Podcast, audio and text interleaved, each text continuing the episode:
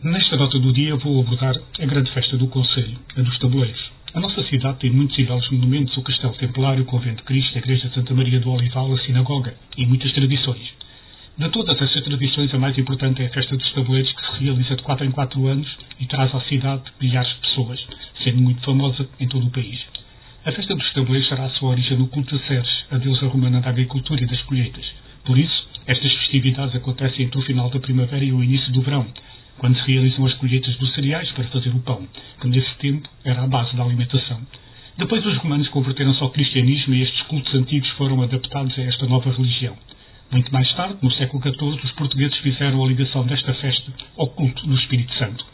Já todos ouvimos falar do milagre das rosas, quando a rainha Santa Isabel, esposa do rei Dom Diniz, transformou em flores os pães que trazia consigo para dar aos pobres.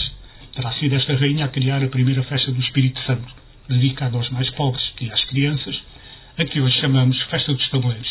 A nossa festa tem raízes muito antigas. No entanto, em 1950, adaptou-se aos tempos modernos.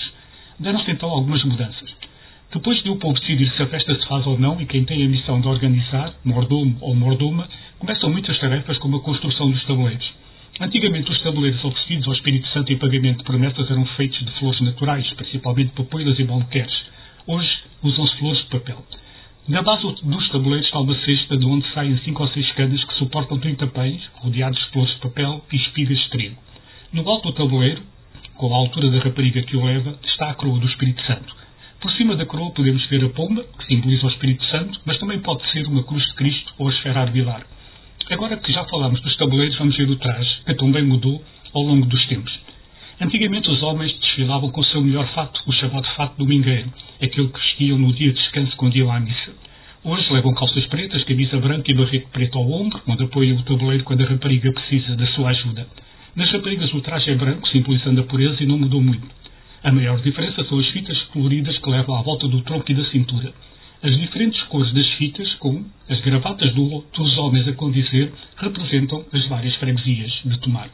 Quando pensamos na nossa festa, lembramos-nos logo do grande cortejo, com centenas de tabuleiros transportados à cabeça das raparigas. Mas tudo começa muito antes. Tem início com a saída das coroas do Espírito Santo no domingo de Páscoa. Uma procissão que se repete 7 vezes, com um intervalo de 15 dias, percorrendo as ruas da cidade. Mas se formos levados a pensar que é uma festa dos adultos, não é bem assim. As crianças têm um papel muito importante na festa dos tabuleiros. É tão importante que há um cortejo que é só delas, o Cortejo dos Rapazes. Realiza-se já no próximo domingo, domingo anterior ao Cortejo Grande dos Tabuleiros, e é a adaptação da festa do Espírito Santo dos Rapazes que se realizava nos finais do século XIX. Boa festa para todos.